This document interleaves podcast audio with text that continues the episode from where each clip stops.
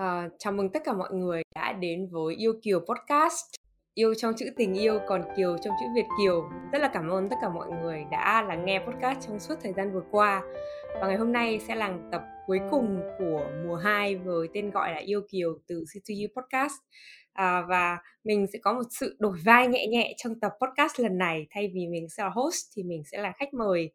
Và có một người gọi là bạn đi sẽ hỏi mình những câu hỏi và chúng ta sẽ cùng trao đổi với nhau. À, rất là cảm ơn chị đã dành thời gian hôm nay. Chị có thể giới thiệu đôi chút về bản thân được không ạ? À, dĩ nhiên rồi. À, cảm ơn hằng đã uh, có chị uh, ở trên cái podcast này và được đóng rất là vinh hạnh mà cũng kỳ ờ, cực kỳ là sao ta excited để mình đóng cái vai trò là host hoặc là người phỏng vấn. À, cũng xin chào tất cả các bạn đang uh, lắng nghe ờ, tập podcast ngày hôm nay của C2U Podcast. Mình tên là Hạnh. À, một chút xíu background về Hạnh thì uh, đã sống ở nước ngoài chắc khoảng hơn 7-8 năm và hiện tại là đang sống uh, và làm việc ở Canada, thành phố Toronto. Thì uh, nói chung là hai chị em quen nhau cũng qua một cái duyên rất là đẹp uh, thông qua việc là thực hiện uh, dự án du học chữa lành và hạnh là một người cực kỳ quan tâm đến những vấn đề liên quan đến uh, sức khỏe tinh thần. Uh, đặc biệt là điều đó cực kỳ quan trọng đối với các bạn sinh sống và làm việc à, đi học ở nước ngoài. Nên uh, thì có cái duyên này nó đến. Cho nên là hôm nay mình có một cái sự nó dẫn đến nhiều cái duyên khác và dẫn đến cái việc hôm nay là mình có một cái sự đổi vai. Là hy vọng chúng ta sẽ có một buổi trò chuyện thú vị uh, các bạn à, độc giả lắng nghe thì cũng sẽ cảm thấy có nhiều cái à, chia sẻ uh, thú vị và có ích cho bản thân. À, rất là cảm ơn chị. Em nghĩ 7 8 năm ở nước ngoài là hơi khiêm tốn này. Nhiều hơn như vậy. À, dạ. ờ, mình có xu hướng là mọi thứ đều nói giảm nói nói nhẹ hơn. Mà, nhưng mà sau này hy vọng là có nhiều dịp nữa chúng ta sẽ uh, có có nhiều cơ hội để chia sẻ về mình với các bạn độc giả của City Podcast nhiều hơn. Vâng em cũng rất là hồi hộp một chút và không biết là hôm nay mình sẽ trao đổi với nhau về vấn đề gì và chị sẽ hỏi em như thế nào. Khó hay dễ thì mình sẽ mọi người sẽ stay tuned để mà biết cái cuộc hội thoại này sẽ như thế nào. À, thì nó cũng chỉ là buổi trò chuyện giống như là hai chị em mấy chị em gái nói chuyện với nhau thôi cũng giống như những cái buổi podcast khác của C2U podcast. À, đầu tiên cảm ơn Hằng ha đã cho Hạnh cái cho chị cái cơ hội này. Ờ, à, thực ra chị cũng rất là tò mò là hiện tại à, Hằng đã cảm thấy như thế nào? Mặc dù em có nói là em à, cũng hồi hộp rồi đang rất là excited nhưng mà có thể nói chia sẻ thêm về cảm xúc của em lúc này. Ừ. à, à, cảm xúc của em thứ nhất là hồi hộp và thứ hai là em cũng khá là vui. Vui là bởi vì uh, cái uh, cái cái cái mùa hai này của mình cũng đã được kha khá tập và em rất là thích những cái khách mời mà em đã từng uh, trò chuyện. Có những khách mời là cũ đối với em nhưng mà cũng có khách mời rất là mới và chưa rồi em gặp cũng chưa bao giờ nói chuyện cả thì nghe được rất là nhiều những cái câu chuyện từ nước ngoài và với những cái góc nhìn khác nhau về cuộc sống thì em cảm thấy rất là vui và em tự cảm thấy rất là hãnh diện với những cái gì mà mình đang làm và cũng thấy rất là tự hào về một cái thành quả nho nhỏ của mình và đến ngày hôm nay thì mình cũng đã được gọi là 10 13 tập tập của em sẽ là tập thứ 13. wow, số 13 là số à, nhiều nhiều có một số trường phái thì sẽ nói là nó là xui ha nhưng mà một số trường đối với cá nhân chị thì chị thấy là một số thú vị. Vâng em nghĩ là just a number thôi em cũng không có tâm linh đến cái mức như vậy. Ok ok um, rồi vậy thì uh, còn chần chờ đợi chờ gì nữa mình bắt đầu thôi.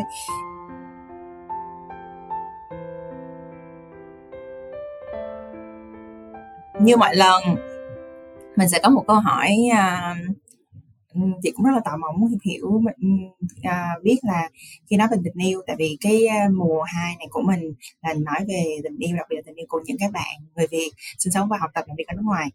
Thì à, hằng cũng không phải là ngoại lệ nên là khi mà nói về tình yêu và suy nghĩ đến à, giữa tình yêu và một đồ uống và chọn một đồ uống để làm đại diện cho cái suy nghĩ của mình về tình yêu thì hằng sẽ chọn đồ uống gì và tại sao? Ừ, Ờ, thực ra cái câu này em đã trả lời trong hình như một tập của podcast rồi vì có một khách mời hỏi ngược lại nhưng mà nói chung là sau một thời gian mà gọi là suy nghĩ về các loại đồ uống đi cái loại đồ uống như là kiểu cocktail bia hay là uh, nước thì mọi người cũng trả lời hết rồi nhưng mà đối với em khi mà em là một người có tâm hồn ăn uống rất là mạnh mẽ nên là nếu như mà được so sánh tình yêu giống như một loại nước á em sẽ chọn là nước phở Wow! Thứ nhất là bởi vì em là người miền Bắc và em rất là thân thuộc với cái chuyện ăn phở và em nghĩ là em có thể ăn phở tất cả mọi ngày trong năm mặc dù nó sẽ hơi mập nhưng em vẫn sẽ ăn. Và thứ hai nữa là uh, với em thì cái nước phở nó sẽ rất là đậm đà vì nó có nhiều cái mùi vị khác nhau giống như chuyện tình yêu ấy mình sẽ có rất là nhiều cái cung bậc cảm xúc và nhiều cái quãng thời gian khác nhau và thứ ba nữa em nghĩ là để có một nồi nước phở ngon á thì phải cần rất là nhiều tâm huyết rất là nhiều nguyên liệu và cần phải cả sự kiên nhẫn để mà nấu ra được một cái nồi nước đấy nữa. Nên là em nghĩ là nó sẽ là một cái gì đấy mà rất là nghe nó rất phồn thực nhưng mà nó cũng rất là đúng với em và em cảm thấy nó là một cái thứ mà em sẽ không thể sống mà thiếu phở. Giống như việc em sẽ không thể sống mà thiếu tình yêu được. À, rồi. Không chị thấy câu trả lời của hàng rất là thú vị chứ. Vì khi mà nghe đến cái đó chị nghĩ ngay đến những cái quán bar hiện tại họ đang làm hình như ở Việt Nam á họ đang làm uh, phở cocktail. Lúc đầu nghe thì cũng thấy hơi weird tại vì phở thì là chắc nó sẽ có cái vị mặn này kia mà cocktail thì sao mà uống được? Chị cũng chưa bao giờ thử nhưng thấy có một vài bạn food blogger họ post lên trên mấy cái trang mạng xã hội thì bảo là cũng hay lắm nên là yeah, nghe thấy chị cũng thấy rất khá là tò mò. Ờ yeah thật, thật sự luôn á. Um, ok cảm ơn em. Bây giờ mình sẽ có một uh, để um, đổi uh, không khí một chút xíu nhẹ. Thì uh, chị sẽ có một vài câu hỏi gọi là fireside chat. Hỏi nhanh hỏi đáp nhanh. Ok. Thì uh, để bắt đầu ha. Hỏi kỷ niệm từ, từ từ hỏi đáp nhanh là kiểu dạng yes no hay là em sẽ phải trả lời nhanh trong vòng bao nhiêu lâu đấy? trả lời nhanh trong khoảng 30 giây hoặc là dưới một phút. Ok ok cũng có những câu yes no nữa nhưng mà phải trả lời thiệt nhanh ừ. à, rồi. À, yêu người Việt Nam hay yêu người nước ngoài? Em nghĩ là không có quan trọng quốc tịch mà quan trọng là bản thân cái người đó là làm sao á. Ok. Um, Hằng là người chủ động trong tình yêu hay là đợi đối phương mở lời rồi mới uh, suy nghĩ? Em là người chủ động. Khá là fair play. Ok good good kỷ niệm hẹn hò thú vị uh, nhất hoặc là khó quên nhất? Kỷ niệm hẹn hò thú vị nhất à? Có lẽ là một lần trong uh, kiểu như mà sinh nhật của em. Ừ. năm đấy em uh, em quên là năm hai mấy tuổi rồi. Nhưng mà đại ý là cái hôm sinh nhật đấy thì cái bạn đết đấy bạn ấy không không có nhớ và khi mà em đến nhà chơi rồi thì bạn đấy cũng không nhớ cho đến khi em nói hôm nay sinh nhật em em thấy là wow. Đấy, xong nói chung là xong buổi tối hôm đấy nói chuyện xong một hồi thì cảm thấy rất là khớp á Thà kiểu ừ. em kết thúc cái chuyện hẹn hò này tại cái ngày đấy luôn và đấy là một cái ngày sinh nhật mà kiểu cũng vừa vui mà cũng vừa buồn ấy kiểu the new the new ending nhưng mà cũng là the new beginning ấy yeah. mm. nhưng mà em em em rất em rất thích bạn ấy tại vì là thật ra bạn ấy đang làm một cái ngành mà em rất là mong muốn được theo đuổi và em cảm thấy bạn ấy rất là tự tin bạn ấy có rất là nhiều thứ để mình học theo ấy nhưng mà at the end of the day em lại thấy bạn ấy hơi hơi kiểu dạng playboy một tí nên em nghĩ là sẽ không phù hợp với em nên là thôi thả kết thúc sớm là mình vui vẻ còn hơn là mình cứ ràng buộc mình một cái thứ mà không thoải mái. Chị hỏi một câu follow up là là sau đó hai người có giữ mối quan hệ bạn bè hoặc là là người chia sẻ kinh nghiệm với lại kiến thức trong cái ngành của hằng hay không? Không ạ. Em nghĩ là không không không giữ được tại vì thật ra kiểu hai người có hai cái kiểu suy nghĩ khác nhau ấy. Thời gian đầu khi mà mới nói chuyện thì cảm thấy là rất là phù hợp. Wow bạn này rất là giỏi bạn này kiếm được rất là nhiều tiền và bạn ấy cũng đang làm cái công việc bạn ấy rất là đam mê. Thì em thấy rất là kiểu gọi là ngưỡng mộ cái chuyện đấy. Nhưng mà sau này khi mà kiểu em cũng follow trên LinkedIn này nọ em thấy là cái quan điểm sống của bạn nó hơi khác với mình ấy nên là em nghĩ là cũng không học hỏi được gì. Nên là thôi em em dừng luôn. À ok. Rồi. À, chị đồng ý là khi uh, có những cái ending là mặc dù là mình thật sự về mặt cảm xúc thì mình không muốn nó diễn ra nhưng mà về tương về lâu dài thì thà là kết thúc sớm để mà mình có nhiều thời gian hơn để chữa lành. Còn hơn là dragging cái cái cái nỗi đau của mình là gọi là ừ. Ok um, hẹn hò ở Việt Nam và hẹn hò ở nước ngoài có gì giống nhau hoặc khác nhau và tại sao? Uh, em thấy rất khác hẹn hò ở Việt Nam thì kiểu cảm giác như là những cái địa điểm hẹn hò là những cái địa điểm mà khá là quen thuộc với mình rồi. Ví dụ như là kiểu dạp chiếu phim hay là nhà hàng ăn thì nó có một vài những cái chỗ mọi người hay tới rồi à. Thì kiểu mình mình ở trong một cái tâm thế chủ động mà mình biết trước. Và nhiều khi mình cũng nói chuyện bằng tiếng Việt này thì cái ngôn ngữ là cái đầu tiên rất là khác nhau đúng không? Cái bối cảnh là cái thứ hai và cái thứ ba là em cảm thấy như là uh, thường là em hẹn hò trừ bạn người yêu đầu tiên của em ra hơn em một tuổi. Còn lại tất cả mọi người thì đều hơn em khoảng năm sáu bảy tám chín mười. Kiểu wow, như vậy. Okay. đấy thì uh, với những cái người mà họ càng lớn thì họ có càng nhiều những cái bài học kinh nghiệm có càng nhiều những cái góc nhìn để mà mình nói chuyện với nhau sẽ thú vị hơn. Đấy còn uh, ở nước ngoài thì em thấy ví dụ như em đã từng hẹn hò ở ở Đức rồi này là chắc chắn này em có hẹn hò ở Tây Ban Nha rồi và có hẹn hò cả ở Mỹ rồi. Khá là đa dạng trải nghiệm. Thì em thấy là thường là cái địa điểm là mình không có biết và cái bạn, đó là cái bạn sẽ chọn. Tại vì các bạn là kiểu người bản địa mà, thì họ sẽ biết được những cái địa điểm để họ chọn và mình sẽ đi cùng với họ và có một lần ở Đức em hẹn hò là em sẽ ra một cái bãi cỏ ngồi chung với rất nhiều người uống bia là có nghĩa là kiểu hẹn hò kiểu rất là rất là bình thường luôn như kiểu bạn bè nói chuyện với nhau thôi á. Ra ngồi uống bia xong rồi nói chuyện bình thường. Đấy xong rồi em đi xe đạp về hôm đấy em đi xe đạp. Đấy, không không hề à còn có em có một cái khác nữa ở Việt Nam mà mỗi lần đi hẹn hò là em sẽ ăn mặc kiểu rất là kiểu hơi hơi điệu hơi bánh bèo một tí. Như kiểu là là make up này xong rồi kiểu mặc váy xong rồi đi giày cao gót này nọ nhưng mà ở bên này thì em mặc quần jean áo phông và em rất là thoải mái. Trong cái chuyện đến cái tâm thế bởi vì tâm thế của em là em không có phải uh, gọi là impress một ai cả. Đấy là trong tâm thế trong chuyện hẹn hò em sẽ muốn là một cái người mà mình tìm hiểu nhau trước là bạn bè trước, em thoải mái, em thể hiện đúng bản thân của em ra, người ta thích em, người ta thích, người ta không thích thì thôi. Kiểu như vậy.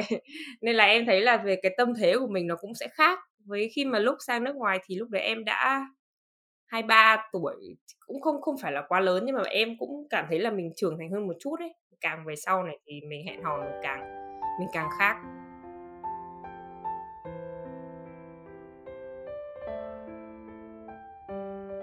Chị thấy trong những cái câu trả lời vừa rồi của hàng hàng có hin những cái lý do vì sao mà nó có sự thay đổi trải nghiệm giữa hẹn hò Việt Nam và hẹn hò ở nước ngoài?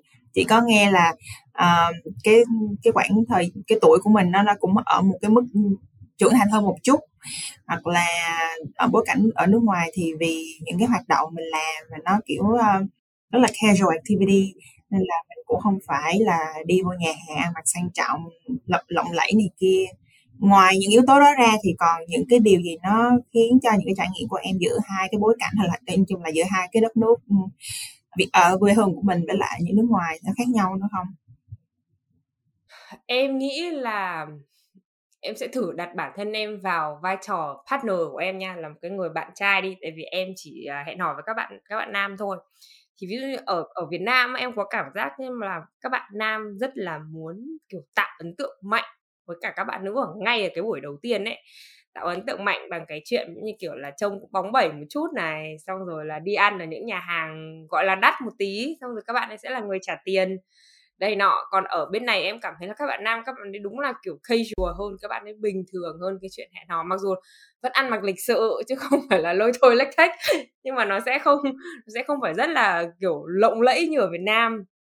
Và trong cái lúc mà nói chuyện ấy, thì những cái cuộc hội thoại nó cũng rất là bình thường. Nó kiểu như là hỏi xem là mình mình thích cái gì người ta sẽ quan tâm nhiều đến cái sở thích của mình còn em cảm giác như ở Việt Nam ấy uh, thường là sẽ hỏi gu của mình là gì? Còn các bạn nước ngoài không có hỏi em câu đấy các bạn không hỏi em là gu của em là gì? Mà nếu có hỏi thì em cũng không trả lời bởi vì là em bảo là em muốn yêu một cái người mà bản thân họ là như vậy chứ em không muốn yêu một cái hình mẫu trong đầu của em. Tại vì nếu mà em nói ra thì vô tình nó sẽ ảnh hưởng đến cái cách suy nghĩ của bạn ấy về một cái việc nào bạn ấy thích em chẳng hạn bạn ấy biết là em thích cái kiểu này bạn ấy sẽ làm theo như vậy nên là em sẽ để mọi thứ nó diễn ra một cách tự nhiên hơn ấy. Em nghĩ em là một người khá là thông minh trong lúc trả lời các câu hỏi về của hẹn hò kiểu như em sẽ hướng cho cái hướng là không bây giờ anh phải thể hiện đúng bản chất của anh ra. Được thì được và không được thì thôi. Ờ ok. Vậy là thằng có nói về cái um, hình mẫu Ờ, cảm giác như là ở Việt Nam thì có lẽ là không chỉ từ các bạn nam mà có thể là từ các bạn nữ nữa họ có một mình đến cái buổi hẹn hò mình có một cái áp lực nhất định là mình phải tạo ấn tượng thật tốt cho cái người đối phương. Còn ở uh, môi trường nước ngoài thì mọi người kiểu dễ chịu hơn. Như là hai người là bạn làm quen làm biết với nhau trước rồi sau đó từ từ mình coi là mình có thể đến với nhau một cách là romantically hay không đúng không? Vậy thì uh, về hình mẫu á uh, chị không biết là cái hình mẫu trong em. Hoặc, hoặc em hoặc có có hoặc không nhưng nếu có thì nó có sự biến chuyển không? Nó có sự thay đổi trong quá trình mà em lúc còn ở Việt Nam so với khi em đã đi nước ngoài? Và đặc biệt là khi em đã đi ở nước ngoài khoảng 5 6 năm thì nó có biến chuyển nữa hay không? Em nghĩ là có biến chuyển khá là khá là nhiều thì cũng không đúng là khá là nhiều nhưng mà nó có sự một sự biến chuyển rõ rệt. Ví dụ như là trước khi mà đi nước ngoài tại vì em nghe mẹ em nói nhiều quá, xong rồi mọi người xung quanh cứ nói rồi nghĩa là, kiểu, bây giờ tìm một bạn là đầu tiên là vừa phải có ngoại hình này, xong rồi chưa từng kết hôn với ai này, xong rồi là có ý chí này, xong rồi có công việc ổn định này, có lương cao này, rồi là rất là ga lăng này. Mà trời kiếm được ra một người mà có hội tụ cả sáu cái từ đấy. Nhưng mà, kiểu, lúc đấy ở Việt Nam em cảm giác như em khá là, kiểu, em khá là mơ mộng ấy có nghĩa là khi mà mình còn trẻ và với tất cả mọi người xung quanh đều nói như vậy thì mình nghĩ là à đây sẽ là cái người mà rất là phù hợp. Thời gian bản thân trong gia đình em cũng có, ví dụ như kiểu họ hàng này, chẳng hạn, thì cũng có những cái người chồng mà rất là, em nghĩ khá là ổn so với cái hình mẫu đấy. Và kiểu như mọi người nói là ở chồng phải chiều mình, người yêu phải chiều mình này, xong rồi kiểu mình cũng lúc phải yếu đuối để được bảo vệ này nọ. Đấy, thì đấy là cái suy nghĩ của em trước khi ở Việt Nam. Nhưng mà thật ra ấy, em vẫn luôn nghĩ là em sẽ không lấy chồng đại gia, mà em sẽ là đại gia, còn chồng là đại gì thì em không biết. Em cũng không quan tâm cho lắm đấy nhưng mà đại đại đại, đại gia. Thật đây nếu em trêu là kiểu đại gia là kiểu tiền nó đi ra em muốn đại vào là tiền nó phải đi vào. Em không muốn là tiền nó đi ra kiểu vậy. Không cũng là một góc nhìn mới chứ. Ừ. ờ, còn lúc mà sang đây rồi thì có nghĩa là vài năm trở lại đây khi mà em bắt đầu ở ngưỡng 30 chẳng hạn thì bắt đầu em em không có hình dung ra một cái người mà kiểu như là về mặt um, ngoại hình họ sẽ như thế nào về mặt tính cách họ sẽ ra làm sao. Mà cái em cái cái em cái em cảm nhận ấy nó là cái năng lượng mà người ta mang đến cho em là cái gì? Người ta và em sẽ dựa vào cái năng lượng đấy để em biết xem là à cái người này có phù hợp với mình không? Ví dụ như cái năng lượng của em. À đây em có ở đây. Đây là vô tình nhá không hề có một sự sắp đặt. Em có một cái ờ, em có một cái này có một cái ờ, đâu để xem làm sao lấy được cái này ra một cái tờ giấy. là vũ trụ đưa duyên tới đó. Nên mới có sự vô tình này. Thì uh, có một lần một một người bạn thân của em bạn ấy mới uh, có đám cưới. Thì trong đám cưới thì em em mới cắt ra một cái phần một cái phần một cái thiệp á. Và em sẽ viết lên những cái cảm xúc và những cái năng lượng em muốn có trong mối quan hệ để khi mà em lấy cái lấy cái vía đi lấy cái vía cái của nó. Thì uh, mình làm thì ở đây trong này em có ghi là đây em có một cái nhỏ xíu như thế này. Đây mình sẽ đọc cho chị thấy ở đây em sẽ có love là chemistry này có nghĩa là mình có cảm thấy là hai người có cảm thoải mái với nhau không? Có cái sự hấp dẫn với nhau không? Thứ hai là safe to share, có nghĩa là mình có có cảm thấy an toàn và mình có thể chia sẻ những cái mối loạn bận tâm hay là những cái ờ, khó khăn trong cuộc sống hay không? Thứ ba nữa là em có biết đây là peaceful and comfortable, có nghĩa là em ở người này em phải cảm thấy rất là thoải mái, rất là bình an ấy, chứ không phải em không có muốn là mình phải cố gắng chứng tỏ bản thân kể cả lúc ở nhà tại vì có những cái lúc mà em em thấy có rất nhiều lúc em không hoàn hảo và có những lúc thì em rất ok, nhưng có những lúc không hoàn hảo thì người ta có chấp nhận mình hay không? Và cái năng lượng đấy là một cái thứ mà em nghĩ là sẽ rất là khó để mà diễn tả nó ra thành lời ấy. nó chỉ là một cái cảm nhận của em thôi. Và cuối cùng mà em viết ở đây nó là caring và respect có nghĩa là mình sẽ cùng quan tâm đến nhau và mình sẽ cùng tôn trọng cái thế giới riêng của nhau. Và cái chuyện tôn trọng thế giới riêng em nghĩ nó là một cái điểm mà rất là khác trước khi sang nước ngoài và lúc ở Việt Nam. Tại vì em luôn uh, gọi là sòng phẳng về cái chuyện là ở ừ, anh có cái mối quan hệ riêng của anh tôi cũng thế. Và chúng mình cần phải hạnh phúc trước với cuộc sống cá nhân của nhau rồi mình mới có thể có một mối quan hệ hạnh phúc được chứ không phải là tôi sẽ phải hy sinh tất cả mọi thứ của tôi vì anh và em cũng không có đòi hỏi là anh phải hy sinh tất cả mọi thứ vì em vì em cảm thấy là cái nó không có bền á. Tại vì ví dụ bản thân của mình là hai cái cá thể rồi á nếu mà mình không có cảm thấy tự hạnh phúc được cho mình ấy thì sẽ rất là khó. Tại vì có một lần cái bạn bạn, bạn trai hiện tại của em anh ấy nói là uh, có nhiều khi phụ nữ nói là kiểu anh phải là người mang lại hạnh phúc cho tôi đúng không? Xong anh ấy hỏi em là thế ai là người mang lại hạnh phúc cho anh? Nếu như mà anh chỉ đưa anh thế lúc đấy em cũng ok em không biết nói cho đi đó ừ đó đấy thì cái đấy là cái mà em em cảm thấy là em có cái sự thay đổi thay vì là một hình mẫu thì em sẽ chọn vào cái cảm xúc và những cái năng lượng mang lại cho em Ừm. Có cái điều gì, có cái cột mốc nào khiến cho em có cái sự nhận ra đó hay không? Ờ, cột mốc à? Em có một khoảng thời gian chắc là phải khoảng 2-3 năm rồi em không có yêu một ai cả. Nói chung là hẹn hò mỗi người em chung chỉ gặp khoảng 1 đến 2 lần là em biết là em có phù hợp với người này không. Thì khoảng 2-3 năm em không có hẹn hò với ai, hình cái đợt đấy cũng trong cái đợt Covid thì phải. Thì một là bởi vì cách ly không gặp nhau được, thứ hai là em cảm thấy là em không có nhu cầu có một ai ở bên cạnh ấy. Thì em nghĩ là sau cái dấu mốc đấy là cái thời điểm mà em cảm thấy là em rất là happy với cuộc sống của em, rất là vui với cuộc sống của em. Có một người đến cũng được, mà chẳng đến cũng chẳng làm sao ấy, bởi mình có thể tự mang lại những cái điều mới cho mình. Nhưng mà có một cái giai đoạn cái giai đoạn mà em gặp cái bạn partner hiện tại của em này này, là cái lúc đấy em thấy rất vui mà rất vui với cuộc sống của em luôn ấy. Em thấy rất yêu đời, chẳng có cái gì phải suy nghĩ cả. Xong rồi bạn ấy cũng xuất hiện, lúc đấy em bảo: "Ừ, chắc hẹn hò cho vui thôi chứ cũng không có cái gì, không expect một cái gì cả." Thế xong rồi có một cái dấu mốc là cái lần đấy em bọn em đi hẹn hò với nhau, thì là bạn ấy có nuôi một con chó rất là rất rất là to, con chó đấy gần 40 cân à, gần 40 cân. Con chó rất là to thì cái hôm đấy, à, mới hình như buổi thứ Hai hay thứ Ba gì đấy gặp nhau á. Thế là em với bạn ấy dắt chó đi dạo bình thường, thế là em mới dắt cái con chó đấy, thay vì là bạn ấy dắt em bảo là để em thử, em chưa dắt chó to thế bao giờ, em thử.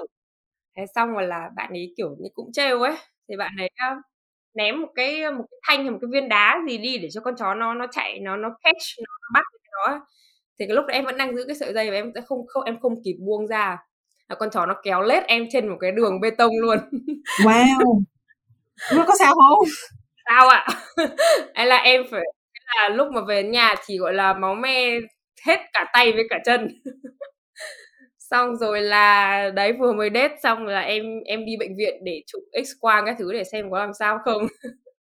Là lúc đấy em bảo là "Thôi chết rồi, bây giờ chắc là tín hiệu vũ trụ mình không nên tiếp tục với cái người này." Tại vì rất là thương, rất là đau thương. Thì cái đợt đấy thì đáng nhẽ là tại vì cũng mới hẹn hò mà, thì em lúc đấy thì cũng lại đang Covid nữa. Thì, ờ, bắt buộc là em không có sự lựa chọn nào khác, vì em không có di chuyển được toàn bộ bên tay và bên chân của một hình như bên phải của em. Em bắt ở lại nhà bạn ấy để bạn ấy, gọi là, chăm sóc, gọi là tại vì tại anh gây ra anh phải chịu trách nhiệm. Đúng rồi, chính xác luôn. Thế xong rồi em vẫn nhớ là cái lúc đấy là bạn đấy, a, bạn ấy về bạn nhìn thấy máu bạn cũng rất là sợ, tại vì, kiểu, lúc đấy nó nó rất là nhiều ấy, nó may là cũng chưa gãy chân gãy tay gì cả, nhưng mà bạn ấy cũng rất là sợ. Thế xong rồi, kiểu như, từ cái chuyện mà bạn đấy, a, chăm sóc em rất là cẩn ờ, cẩn thận, mới quen nhau thôi nhưng mà, kiểu, bạn ấy là người mà, kiểu, thay băng cho em này, xong rồi đưa vào bệnh viện kiểm tra, cấp cứu, không hẳn là cấp cứu nhưng mà, gọi là, sơ cứu thôi. Rồi là mỗi ngày bạn ấy nấu ăn rồi chăm sóc, tự nhiên cái lúc đấy em cảm thấy là, à, thật ra có một người khác thì nó cũng nó cũng không không đến mức tệ như mình nghĩ. Và em nghĩ là, uh, mình có thể hạnh phúc một mình, nhưng mà nếu mà có hai người thì cái hạnh phúc đấy nó sẽ được nhân đôi lên, kiểu vậy á. Thế bắt đầu em mới em nghĩ là em sẽ mở lòng hơn cái chuyện đấy. Nói chung là từ cái tai nạn đấy mà hai đứa đến gần với nhau hơn. Không biết là nên, ơ, nên giận hay nên cảm ơn cái sự kiện đau Ừm. thương đó nhỉ? Đấy, từ đấy trở đi là không bao giờ em dắt chó đi nữa. À, nhưng mà hỏi hỏi vui chút xíu là, à, cái con chó đó là có đang, ơ là bạn vẫn đang nuôi con chó đó chứ, đúng hông? Vẫn vẫn đang Ừm. nuôi ạ. Ừ, tại vì thật ra là Ừm. bạn ấy nuôi con chó nó còn bé rồi đến bây giờ là được, ờ, 7 năm hơn rồi, cũng như, kiểu, như là con rồi ấy. Thì thật ra thì con chó đấy nó nó nó không hề nó chưa bao giờ nó cắn em hay nó chưa bao giờ làm cái gì cả ấy, nhưng mà chỉ là cái cái tình huống đấy là nó nó muốn chạy theo cái kia mà em em chưa có một cái kỹ năng gì trong cái chuyện là phải thả cái dây ra khỏi tay ấy. Thế là thôi, thế là gặp nhau là đã đi viện rồi. Wow! Ừm. Hông, lúc đó chị nghĩ chắc là em cũng sợ lắm mà bạn cũng sợ nữa, nhưng mà cũng phải cảm ơn bạn chó vì bạn đó nói gì nói đóng vai trò ông tơ bà nguyệt đó chứ. Nhưng mà ừ, nhưng mà hơi dính chút xíu máu me vô. Ờ, à, cũng có sẹo nhỏ nhỏ nhưng mà nói chung là em cũng chịu khó bôi thuốc nên là cũng đỡ. Nhưng mà thật ra cái hồi đấy là mẹ em không hề biết. Mẹ em không hề biết là đang hẹn hò với ai cả, thì em cũng ít khi kể ấy, nhưng mà xong rồi, kiểu, có một lần điều hình như gọi điện FaceTime hay sao, mẹ em thấy, kiểu, băng bó chân tay, mẹ em hỏi bị làm sao đấy, em bảo em bị ngã. Em bảo em bị ngã. Nhưng mà sau này thì mẹ em biết là do con chó đấy rồi. Mẹ wow ok rồi cũng không chị phải thấy là đây là một kỷ niệm rất rất là thú vị chắc không quên được luôn wow rồi um, vậy là uh, nãy giờ nghe câu chuyện của hằng thì chị thấy trải nghiệm của hằng rất đa dạng có quen yêu những bạn là người việt lúc ở việt nam rồi cũng có trải nghiệm đi hẹn hò với những bạn là người không phải là người việt. À, rồi thì trong những tình huống vậy chắc chắn là mình sẽ phải không không được nói tiếng việt rồi. À, mình sẽ phải dùng một ngôn ngữ thứ hai thậm chí là thứ ba. Thì không biết là qua những trải nghiệm như thế thì hằng suy nghĩ như thế nào về việc uh, khác biệt về văn hóa khác biệt về suy nghĩ bạn đặc biệt trong cái tình huống là em cũng trưởng thành lên và cái nhân sinh quan của em nó cũng thay đổi có nhiều cái biến chuyển trong thời gian trong cả, cả một cái giá trình quá trình đó. Thì uh, nghĩ lại thì em thấy cái sự khác biệt văn hóa nó như thế nào? Ờ, thật ra em thấy là nó có giống và nó có khác. Có nghĩa là cái phần nó trước đây để em nghĩ là nó sẽ rất khác. Tại vì châu Âu với châu Á thì mình sẽ có những cái gọi là kiểu kiểu quy chuẩn riêng của mỗi một nước mỗi một nền văn hóa. Nhưng mà sau khi mà em đã hẹn hò và yêu thử các bạn đến từ nhiều nước khác nhau em thấy là thật ra nó không khác nhau đến mức như vậy.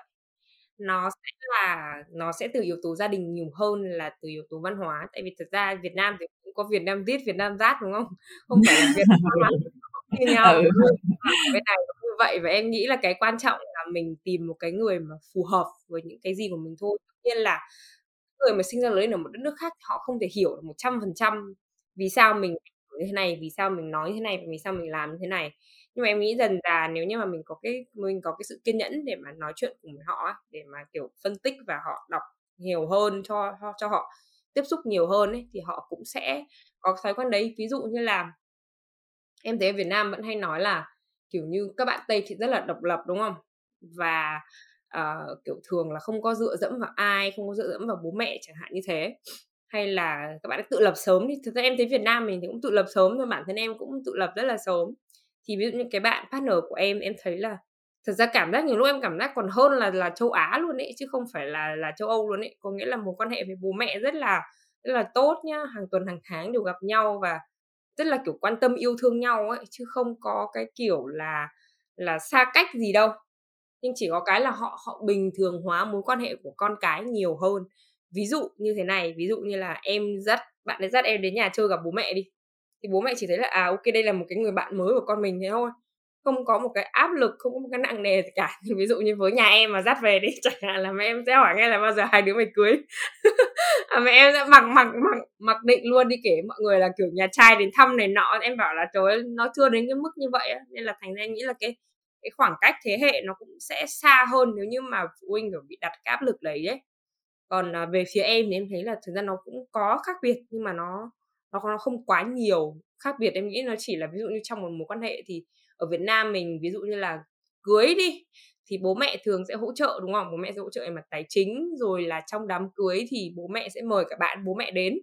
Còn ở bên này là sẽ tự thân vận động mình cưới thì mình tự lo và bạn chỉ là bạn bè mình thôi không phải là bạn bè của bố mẹ kiểu vậy. Em thấy mấy cái đấy là mấy cái khác biệt và chắc khác biệt lớn nhất là chuyện uh, tổ chức đám cưới. Thì ở bên này mà tổ chức đám cưới thì uh, sẽ gửi mời gửi thiệp mời trước khoảng 6 tháng đến một năm. Ở Việt Nam mình chắc là hai tuần là mọi người đến đủ luôn.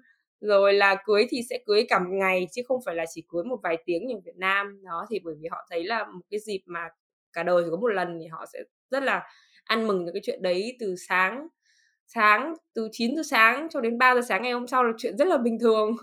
Đó em thấy mấy cái đấy là mấy cái khác thôi còn trong quá trình sinh sống với nhau thì em cảm thấy là nó không có quá nhiều cái sự khác biệt như em đã nghĩ.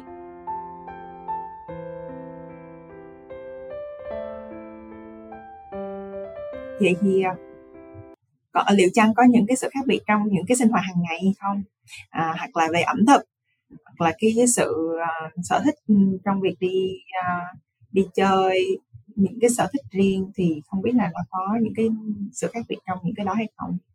Em thấy uh, rất may cho em là bạn partner của em bạn ấy rất thích ăn đồ châu Á.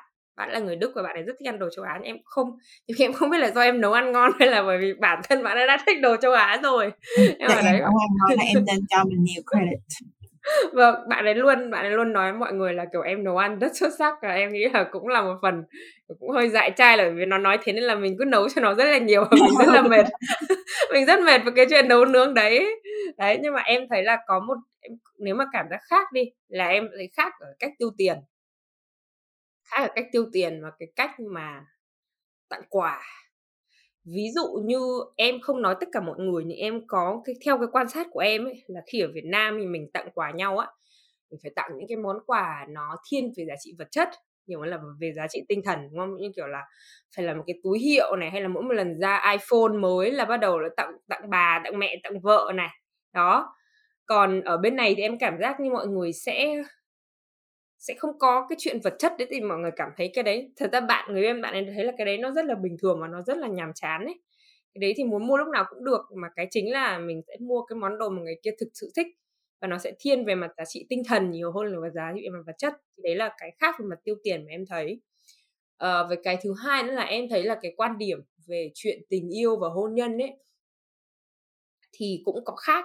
Ví dụ như ở Việt Nam em cảm thấy là cái chuyện mà có người yêu lập gia đình nó là để ổn định chứ không phải là một bản chất là một cái trong tiếng Anh mình có gọi là romantic relationship có nghĩa là một một, mối quan hệ lãng mạn. Nhưng ở Việt Nam bản thân cái mục đích của cái chuyện này nó đã không lãng mạn rồi là chỉ để ổn định là có một cái người ở bên cạnh mình thì nó sẽ bớt lãng mạn và nhiều khi hai người đến với nhau hay là cưới nhau thì nó cũng là hai bên gia đình nói chuyện thôi nó cũng không có bất kỳ một cái sự gì gọi là lãng mạn như kiểu cầu hôn bất ngờ cả còn ở bên này thì họ lại rất là khác. Hôn nhân là một cái gì đấy nó rất là lớn và nó phải thực sự khi mà tình yêu đủ lớn, hai người cảm thấy thoải mái với nhau và các bạn ấy sẽ phải lên kế hoạch để có một cái buổi cầu hôn nó rất là đặc biệt, thì họ mới bắt đầu tiến hôn nhân và họ phải suy nghĩ rất là nhiều trong cái chuyện đấy. Ngay đơn lúc em thấy là thường là mọi người cũng, nói chung 50 50 cũng có những người muốn kết hôn, có những người thì chỉ ở vậy với nhau thôi thì bản thân em thấy là một là họ cảm thấy không cần thiết cái chuyện là phải có giấy tờ với nhau thì mới là thể hiện tình cảm. Thứ hai là thứ hai là mọi người bảo là ly hôn rất đắt nên là mọi người không cưới luôn. Nên một khi đã cưới là cực kỳ chắc chắn á. Đúng. Để giảm thiểu cái khả năng thui rủi là sau này phải ly hôn bởi vì ly hôn nó tốn rất là nhiều tiền đúng không? Vâng, chưa kể nhiều tiền mà còn nói chung là nó trước cái thời điểm ly hôn được, nó nó nó nó đã đắt rồi nhá. Sau khi ly hôn xong ấy nó chưa dừng lại ở đấy đâu. Ví dụ như là, ví dụ như bây giờ và em và bạn người em lấy nhau đi, mà không có hợp đồng hôn nhân, không có một cái không có một cái thỏa thuận trước khi kết hôn á, thì sau khi mà chia tay 50% có nghĩa là chia 50 50 hết trong nhà, tất cả mọi thứ là của chung và sau khi mà chia uh, ly hôn xong nếu như giả sử em không có việc làm thì bạn ấy sẽ phải chu cấp tiền hàng tháng cho em. Và nếu như mà em có con là bạn là cái bạn nam đấy sẽ phải nuôi cái đứa con cho đến lúc nó 18 tuổi đấy là luật luôn đấy nên là chúng nó sẽ rất là cẩn cẩn trọng trong cái chuyện mà kết hôn ly hôn như là là như vậy chứ không phải là không phải là do ngại hay như nào đâu. Mà em thấy là là thực tế mà thấy là cũng 50 50 phần trăm thật. 50% các đôi có thể sống được lâu dài với nhau và 50% thì cũng cũng tan rã thôi. Nên là nó sẽ rất là đau khổ cho cả hai mà còn liên quan đến giấy tờ nữa ấy. em em thấy vậy. Thì cái đấy là cái khác. Chị thì chưa có tìm hiểu cái việc uh, kết hôn và ly hôn ở Mỹ hay ở Canada chung là ở châu Mỹ có nhiều cái sự ràng buộc về tài chính hay không. Nhưng mà thật sự là hôm nay học được một cái kiến thức mới về việc uh, nếu mà ly hôn ở uh, hay là ở Đức đi thì uh, có rất là nhiều sự ràng buộc về mặt tài chính. Chị nghĩ đó, đó cũng là một cách để chính phủ họ sao ta tức là họ đặt cái sự trách nhiệm cho mỗi ừ. cá nhân nhưng mà đi đến quyết định là sẽ kết hôn uh, với một người khác. Vì uh, đúng là ở một số nước ở Việt Nam nó cũng có một cái theo mình quan sát thôi vì mình cũng không có biết cái uh, chi tiết về mặt uh, số thống kê là tỷ lệ ly hôn ở các cặp gia đình trẻ nó đang tăng cao. Nên là, là có cái sự ràng buộc về tài chính đó nó cũng là một cách giúp mọi người suy nghĩ thực sự là thực sự thấu đáo hơn nữa. Với cả nhiều khi em thấy là ở Việt Nam hay có kiểu kết hôn là kiểu KPI ấy đến cái độ tuổi này là phải kết hôn đúng không? Còn còn ở bên nước ngoài thì không thể có bất kỳ một cái độ tuổi nào kết hôn cả chỉ là mình cảm thấy vui với cái người này và mình muốn sống trọn đời với người này. Thì mình kết hôn hoặc là kể cả hai người cảm thấy rất vui muốn sống với nhau nhưng mà cả hai đều đồng ý không kết hôn, nó cũng là một cái chuyện rất là bình thường. Em cũng, cái này cũng là một cái phần mà em phải giải thích cho mẹ em rất là nhiều. Em phải giải thích cho mẹ em là không phải cứ phải kết hôn thì mới là hạnh phúc, không phải cứ phải mang nhau ra phường thì mới là chắc chắn đấy em bảo bây giờ có nhiều cặp đôi mang nhau ra phường nhưng mà vẫn vẫn có trà xanh vẫn ngoại tình thì nó cũng chẳng có cái gì đảm bảo được ấy kiểu vậy. Cái này cũng là một cái thứ mà em em phải giải thích rất là nhiều mà kiểu nhiều khi ở Việt Nam mọi người em nghĩ mẹ em bảo là bây giờ câu hỏi nhiều nhất mọi người dành cho Hằng là bao giờ lấy chồng? Em bảo à không biết chắc là mọi người tự là bật cái bài hát của Bích Phương á. Ừ. on repeat.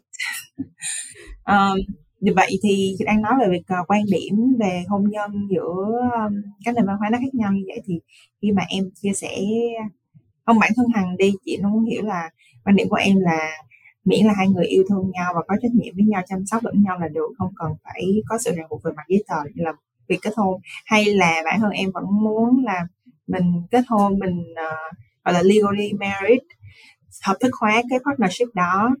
Thì ừ. em ở thuộc cái trường phái nào nhiều hơn? Em nghĩ là tùy từng thời điểm. Có những thời điểm thì em sẽ prefer cái chuyện kết hôn nhưng có những điểm em cảm thấy là chỉ cần có một cái người ở bên cạnh mình thật lòng với mình được.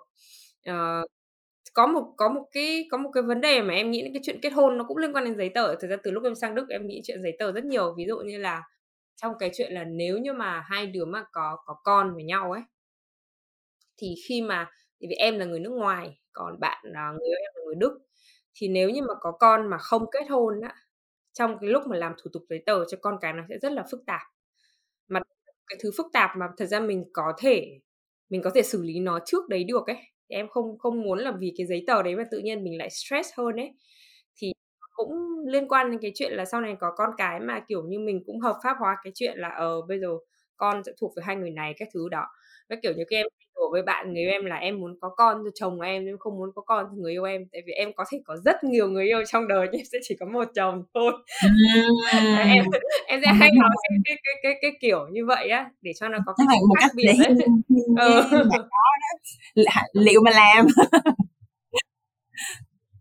Ờ, ok. Vậy là chị à, chị không biết chị hiểu đúng là tại thời điểm hiện tại thì em chắc là cũng hướng về cái hướng là sẽ kết hôn cởi mở và đón nhận cái chuyện đó đi cái điều đó thật đang đến hoặc là sẽ đến trong tương lai đúng không? Vâng. Ừ ok. À, nãy hằng có chia sẻ là mất rất nhiều thời gian để uh, giải thích cho mẹ. Ừ. à, mẹ của em là ở, ở, ở môi trường nước ngoài là bị lỡ đất thì cái suy nghĩ với quan điểm của họ nhân nó khác như ở Việt Nam kiểu như vậy. Thì uh, em có thể chia sẻ thêm uh, những cái câu chuyện mà em phải giải thích cho mẹ nó như thế nào rồi mẹ em đón nhận hay là phản ứng lại là làm sao? À, nói về chuyện mẹ em thì kiểu thật ra thật ra với mẹ em nghĩ là mẹ em cũng là một cái phần lý do vì sao em có làm cái podcast mùa này á. Tại vì là đầu tiên là em thấy là mẹ em ở một cái thế hệ khác so với mình. Nhưng mà thật ra có rất là nhiều người chung cái suy nghĩ như mẹ em không cần biết là độ tuổi gì. Có nghĩa là đúng không đi nước ngoài nhiều khi mình có con mình cho đi cho đi xa này xong cũng muốn ổn định cũng muốn lập gia đình và bắt buộc là phải cưới để mà, gọi là, yên bề gia thất. Và cái chuyện mà có nghĩa là đâu đấy em cảm thấy là Việt Nam mình, và đặc biệt là mẹ em đi, cứ tạm gọi là mẹ em là mọi người sẽ sẽ um, muốn có cái sự ổn định hơn, là quan tâm đến cái chuyện con mình có vui vẻ, có hạnh phúc hay không ấy thì đấy là một cái lý do mà em cảm thấy là nó nó ảnh hưởng rất là nhiều đến cái sức khỏe tinh thần của người Việt Nam ở nước ngoài đúng không? Tại vì khi mà mình ở bên này mình có rất là nhiều những cái khó khăn, mình có rất nhiều những cái rào cản khác nhau nó sẽ khác với cái chuyện mình ở Việt Nam và uh, song song với đó mình lại còn phải gọi là gì làm trọn vẹn bổn phận làm con có nghĩa là kiểu lập gia đình rồi có con có cháu các thứ ấy em thấy cái này nó nó nó rất là mệt mỏi và nhiều khi em cảm thấy là có lẽ là bố mẹ không có ý đấy đâu nhưng mà từ cái phía mình là người ở xa mình lại cảm thấy là à, tại sao bố mẹ lại chỉ mong muốn đến cái chuyện giấy tờ đấy? Bố mẹ không có cần biết là con mình có đang vui hay không con mình có đang hạnh phúc với các cuộc sống của con mình ở nước ngoài hay không? Thì đấy cũng là một cái lý do mà vì sao em làm mùa này. Em nói chuyện với mọi người ở nhiều cái kiểu tình yêu khác nhau. Để mà từ đấy thì mở rộng góc nhìn hơn. Em không biết là mẹ em có mở được không thì em không biết. Nhưng mà em nghĩ là đâu đấy em cũng đang dần dần cho mẹ em thấy là có rất là nhiều kiểu tình yêu khác nhau và có rất là nhiều thứ mà nó không ổn định. Em cảm thấy là chẳng có cái gì là ổn định trên cái cuộc đời này hết. Cái gì nó có một cái biến số nhất định để mà làm cho mình cảm thấy là mọi thứ nó thú vị hơn. Thì đấy là em em muốn truyền đạt mẹ em. Thứ hai là ngày trước có một đợt mẹ em mẹ em ép em cưới với kiểu có con nhiều quá ấy, xong rồi em ấy mẹ em thì hơi gọi là homophobia có nghĩa là mẹ em hơi sợ cái chuyện mà đồng tính. Và mẹ em oh. luôn cái chuyện đó là em biết cái điểm đấy em biết là em làm việc đấy có vẻ là không tốt lắm. Nhưng mà em nói là nếu mà mẹ mà còn ép con nữa con sẽ yêu con gái. Con sẽ ở với con gái luôn. Con sẽ không ở một bạn nào nào hết. Thế rồi lúc đó mẹ nói sao? Mẹ em tức lắm. Xong rồi mẹ em bảo tao không nói chuyện với mày nữa. Xong em dập máy em bùm cái. À, từ đấy trở đi mẹ em không bao giờ nhắc lại câu chuyện kết hôn và sinh con nữa à vậy là phụ huynh cũng có sự ừ. nhún nhường thế là nhưng mà tại vì thật ra em em cũng khá là em cũng khá là là là cứng trong cái chuyện đấy ừ, với cả bản thân em bản thân em ừ bản thân em em không nghĩ là em sẽ làm như thế đâu. Nhưng mà tại vì em không biết làm cách nào khác với cả mẹ em cả em nói như thế. Em biết là mẹ em không thích cái chuyện này nên em càng nói xong sau này khi mà em uh, có bạn trai em cũng giới thiệu cho mẹ em thì mẹ em rất mừng. Xong em cũng kể cái câu chuyện đấy bạn trai em. Xong rồi em bảo là đấy bây giờ mẹ em chỉ là đàn ông thôi là mẹ em vui lắm rồi. Mẹ em không cần biết là giàu hay nghèo. Đấy em bảo là có có một cô con gái rất quý hóa. Luôn luôn dọa mẹ. Nhưng mà kiểu như cá nhân em khi mà em làm một cái việc gì đấy đặc biệt là về cái cái cái, cái việc liên quan đến tính cộng đồng ấy em luôn có một cái em tạm gọi là mama check. Có nghĩa là em làm cái việc này mà em có hiểu không? Nghĩa là mẹ em nghe em có hiểu không? Mà em có có có nhận thức được cái vấn đề hay không? Và bởi vì em thấy là có nó cũng mang đến cái nhiều cái áp lực khác nhau cho mọi người ở nước ngoài ấy. Nên là em cũng muốn uh, thay đổi nhận thức một chút không phải là mình nói mọi người là phải thay đổi mà chỉ là mình đưa thêm góc nhìn để cho mọi người hiểu hơn. Và em nghĩ là bản thân cái mùa ba à cái mùa hai này này, nó không chỉ dừng lại ở cái chuyện là tình yêu cá nhân, tình yêu đôi lứa, mà nó có thể là rộng hơn với cái chuyện là mình có một cái điểm tựa về mặt tinh thần, một cái nơi mà mình có thể dựa vào được khi mà mình ở xa. Tại vì sẽ có rất nhiều khoảng thời gian dù là mình muốn hay không muốn thì mình sẽ ở một mình. Mình sẽ phải tự lập một mình mình sẽ phải làm tất cả mọi thứ một mình và khi mình buồn thì mình phải tự dựa vào mình thôi. Thì nếu như mà có một thời điểm mà mình cảm thấy là mình bị mất niềm tin vào chính mình mình cảm thấy là mình rất là mệt mỏi, mình cũng cố gắng bao nhiêu lâu rồi mà mình vẫn không thể giải quyết được một cái vấn đề gì cả thì lúc đấy mình sẽ bám víu vào ai hay bám víu vào đâu để mà mình tiếp tục cái hành trình ở nước ngoài này của mình? Đó thì đấy cũng là cái lý do mà vì sao mà em em lấy là điểm tựa tinh thần nhưng mà lại tên là yêu kiều. Vì nó có nhiều loại tình yêu. Chị có hai cái chia sẻ là ừ, đầu tiên là cực kỳ thông cảm với mẹ em tại vì mẹ em thì cũng uh, cùng lứa với mẹ chị và mẹ chị thì cũng không có ép uh, hoặc là nói rất là nhiều uh, về mặt là phải lấy chồng phải có con. Nhưng mà vì mẹ chị cũng hiểu là trong khoảng thời gian trước đây là chị có những cái ưu tiên khác. À, và có nói nhiều thêm nữa thì chắc cũng không có vô tai chị được. Nhưng mà gọi gần khoảng thời gian gần đây khi mà à, mẹ thấy chị là đã ổn định về mặt cuộc sống hơn là công việc rồi định hướng là cái con đường sự nghiệp trong tương lai này kia thì bắt đầu nói nhưng là mẹ của chị là ở trong cái tâm thế là đợi thời điểm này bao nhiêu năm nay rồi chị chỉ để được làm nó ổn luôn rồi. Thì giờ mình thỏa sức mà nói đó là đúng nghĩa là như vậy luôn á cho nên là cái mức độ mực độ mẹ chị nói tần số mà nói nó nhiều hơn nó dày lên nó dày lên. Nhưng mà chắc cũng không có nói uh, thì, thì cũng nói thêm từ cái góc nhìn là mẹ thương con là sống một mình vì rõ ràng là sống một mình ở nước ngoài không có gia đình ở bên cạnh rồi à, cứ lui thủi đi đi về về một mình. Có một người chia sẻ cuộc sống thì sẽ vui hơn kiểu kiểu như vậy. Thì mình rất là hiểu tâm lý của các bà mẹ. Đặc biệt là các bà mẹ có con gái. Và hơn nữa là chấp nhận cho con gái mình sống xa mình. Về mặt địa lý về mặt những cái chia sẻ hàng ngày. À, sau này khi mà chị em mình có con con gái hay con trai thì chắc chắn là mình sẽ hiểu hơn tâm lý đó. Nên là cực kỳ chia sẻ với mẹ của em. Cái thứ hai là khi mà hằng nói um, à, làm để mama check đó chị thấy cái ý đó rất là hay nha. Tại vì à, chị không biết là nó đến từ góc từ cái khao khát là em muốn mẹ em hiểu những gì em làm và từ đó tạo cái sự kết nối giữa hai mẹ con hay không. Hay là mẹ của em cũng đại diện cho một thế hệ phụ huynh có một cái sự khoảng cách nhất định về nhân sinh quan về suy nghĩ với con các con của mình đặc biệt là các con của mình sống ở xa gia đình. Thì không biết là chị hiểu như vậy không em nghĩ là đúng em nghĩ là cả hai. Thứ nhất là để mẹ em hiểu em hơn. Vì thật ra có những lúc mẹ em bảo là là dạo này thấy hằng hơi khác thì em bảo là con thì cũng không, không khác đâu. Chỉ là mẹ chưa có cơ hội để mà biết được nhiều các mặt khác nhau của con thôi. Và thứ hai nữa là em nghĩ là ví dụ như mẹ em là một cái người mà em tạm gọi là mẹ em không có nhiều cái cơ hội để học hỏi và trau dồi giống như em thì mẹ có nghĩa là cái mức độ nhận thức của em mẹ em nó sẽ chỉ có nằm trong một cái khu vực nhất định thì nếu như mà em viết một cái gì ra, em nói một cái gì là mẹ em hiểu được, em nghĩ là tất cả mọi người sẽ có thể hiểu được.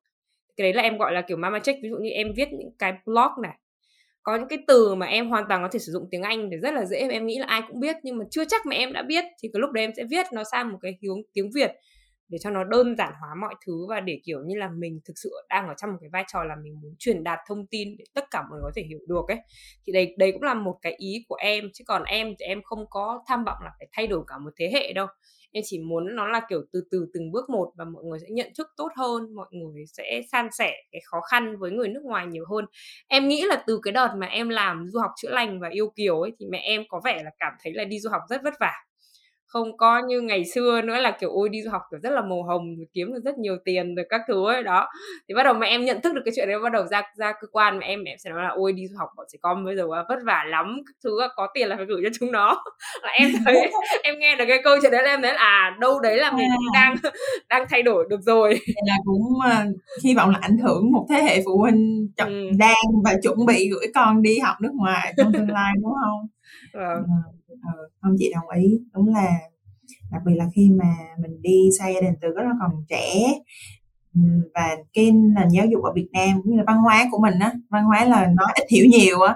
Rồi cha mẹ của mình thì là bận đi làm nên là cái khoảng cách ờ, về suy nghĩ về nhân sinh quan giữa phụ huynh và con cái càng ngày càng xa hơn. Rồi đến lúc mà tuổi trưởng thành của chúng ta chúng ta sống ở nước ngoài lại ờ, va chạm những cái điều mới thì cái khoảng cách đó đang có là càng được kéo dài hơn nữa. Nên là không phải uh, vỗ tay. Vỗ tay cho hàng vì làm cái uh, du học chữa lành này. Chuyện nghĩ thứ nhất á, là đầu tiên là có lợi cho chính em. Uhm, kéo gần cái khoảng cách lại nếu có giữa em và phụ huynh của mình. Còn nếu và xa hơn là ừ, có thể uh, hy vọng là gửi cái thông điệp này đến những phụ huynh khác. Vì những phụ huynh đó con của họ cũng sống ở nước ngoài và những người con đó có khi họ cũng không biết cách nói cho cha mẹ của mình hiểu. Vâng. Em nghĩ là cũng có khá là nhiều cái bí mật đã được uh, bộc bạch ở trên cái podcast của em và mọi người hay nói là thật ra cái này bố mẹ chưa biết đâu. Mà mặc dù là nó đã nó đã trải qua khoảng mấy năm rồi nhưng mà bố mẹ thì vẫn không hề biết và cho đến bây giờ em bảo là thế bây giờ có thoải mái để nói không? Thì chắc là bây giờ ổn rồi thì thì cứ nói thôi. Xong từ cái podcast này thì bố mẹ mới bắt đầu viết ấy, thì em thấy là đúng là cái khoảng cách nó vẫn còn khá là xa. Và mình vẫn chưa cảm thoải mái để mà chia sẻ những khó khăn của mình đối với bố mẹ. Thì em thấy cái đấy là một thứ mà mình nên thay đổi một chút, thay đổi từ cả phía con cái và em nghĩ là thay đổi phải cả từ phía bố mẹ nữa thì nó mới nó mới thực sự có hiệu quả.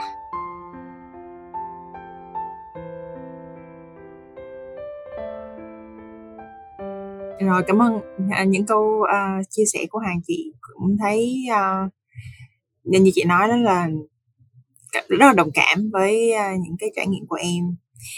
Uh, vậy là một phần nữa là khi thật sự đây là lần đầu tiên uh, chị được nghe những cái câu chuyện uh, về uh, kỷ niệm và là trải nghiệm hẹn hò của em thì chị cũng thấy uh, rất là mừng vì trên cái hành trình đó em tìm ra bản thân mình hiểu được là mình cần gì mình muốn gì và mình cờ mong muốn mình tìm kiếm điều gì ở cái người đối phương của mình trong mối quan hệ à, tình cảm yêu đương của mình. Cái điều đó có rất là nhiều người mất cả một cuộc đời để tìm hiểu về bản thân mình và và nhận ra điều mình muốn. Thật sự là như vậy. Không phải ai cũng may mắn tìm hiểu biết được những điều đó một cách rõ ràng từ tuổi 20, 30 à, cho nên là phải nói một câu là rất là mừng cho em và như là chúc mừng vì cái gọi là một cái gọi là accomplishment chị phải nói vậy. Nó nó nó nó ý nghĩa hơn là cái accomplishment của mình liên quan đến công việc hay là liên quan đến tiền bạc vật chất. Đối với cá nhân chị thì đó là quan điểm của chị. Rồi um, thì à, để mình transition sang cái phần tiếp theo mình có thể chia sẻ một chút xíu về uh, những cái trải nghiệm những cái bài học những cái sự chia sẻ sau một mùa à, mà C2U podcast mùa 2 yêu kiều thì uh, chị cũng muốn uh, nghe hằng nói thêm là sau uh, mùa hai thì em thấy là uh, có những cái gì khiến cho em rất là ngạc nhiên qua những câu chuyện của khách mời của mình rồi ừ, bắt đầu từ đó đi Vâng. Em thấy là có có có có có rất là nhiều cái sự thú vị trong cái mùa 2 này.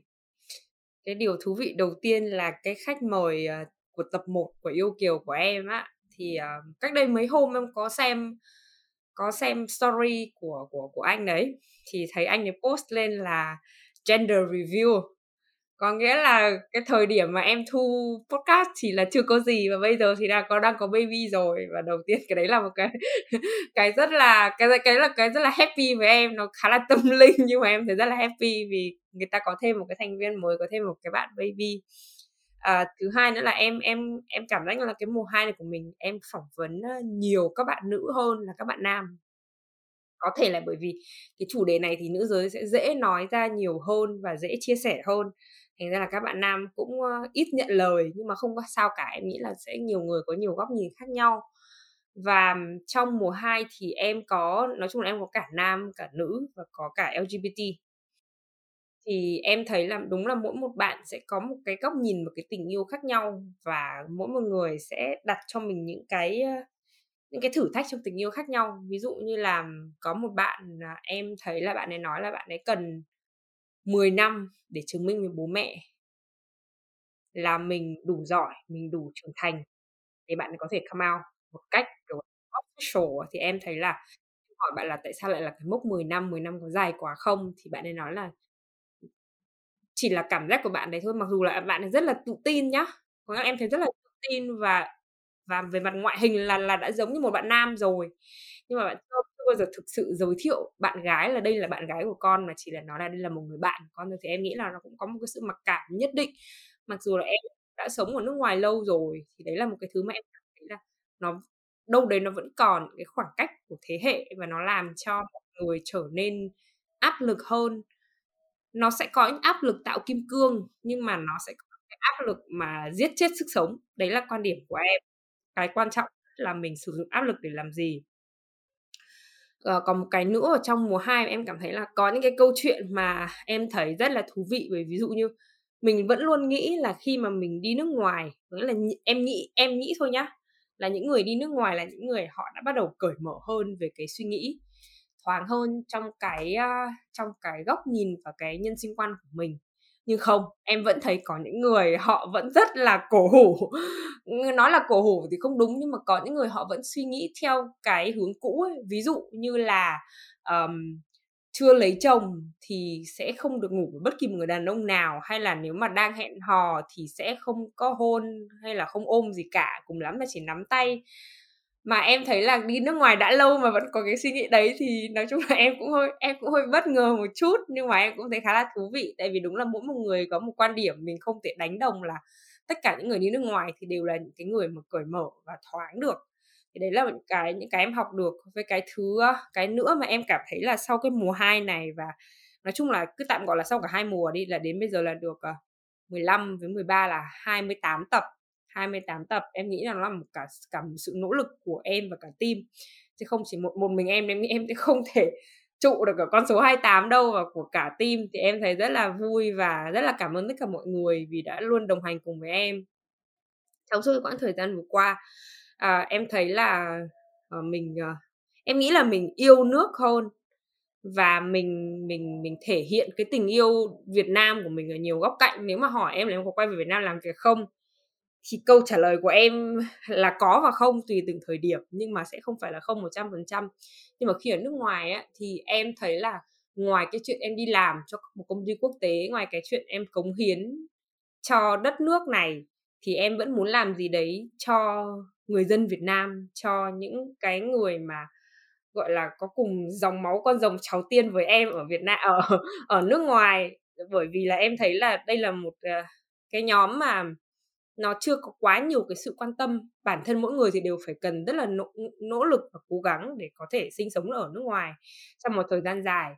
Nhưng mà cảm giác như bởi vì mọi nhiều khi do là mình cố gắng nhiều quá nên mọi người nghĩ là ngẫu nhiên ấy mình không có gì phải buồn ấy kiểu vậy á. Đúng rồi đúng thì rồi, em thấy đúng là rồi. trời cái thế hơi hơi tội cho mọi người ấy và em cũng có thấy cả hình ảnh của bản thân em ở trong đó nữa kiểu, mình cứ phải gồng gánh, mình cứ phải, gọi là, nỗ lực mỗi ngày, xong đến lúc mà mình mệt thì mọi người lại bảo, ui, tại sao tự nhiên lại như thế?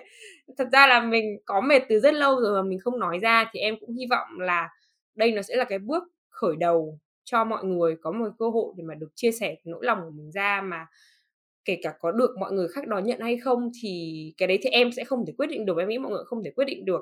Nhưng mà bởi vì cái suy nghĩ là mỗi một cái sự nỗ lực của mình ấy, mình cũng nên ghi nhận và mình cho phép bản thân mình được yếu đuối một tí ấy. Thành ra là hết cái mùa 2 này thì em mới có một ừ, em mới có ý tưởng là lập lên một cái cộng đồng dành cho người Việt ở trên toàn thế giới để mà mọi người được thoải mái chia sẻ về những cái vấn đề liên quan đến tâm lý. Mọi người cảm thấy mệt mỏi hay thậm chí là mọi người cảm thấy rất là vui, mọi người có thể chia sẻ ra thì mình có một cộng đồng mà mọi người có cùng chung một cái quan điểm cùng chung một cái suy nghĩ, cùng chung một cái năng lượng thì mình sẽ cùng giúp đỡ nhau đi xa và đi chắc hơn.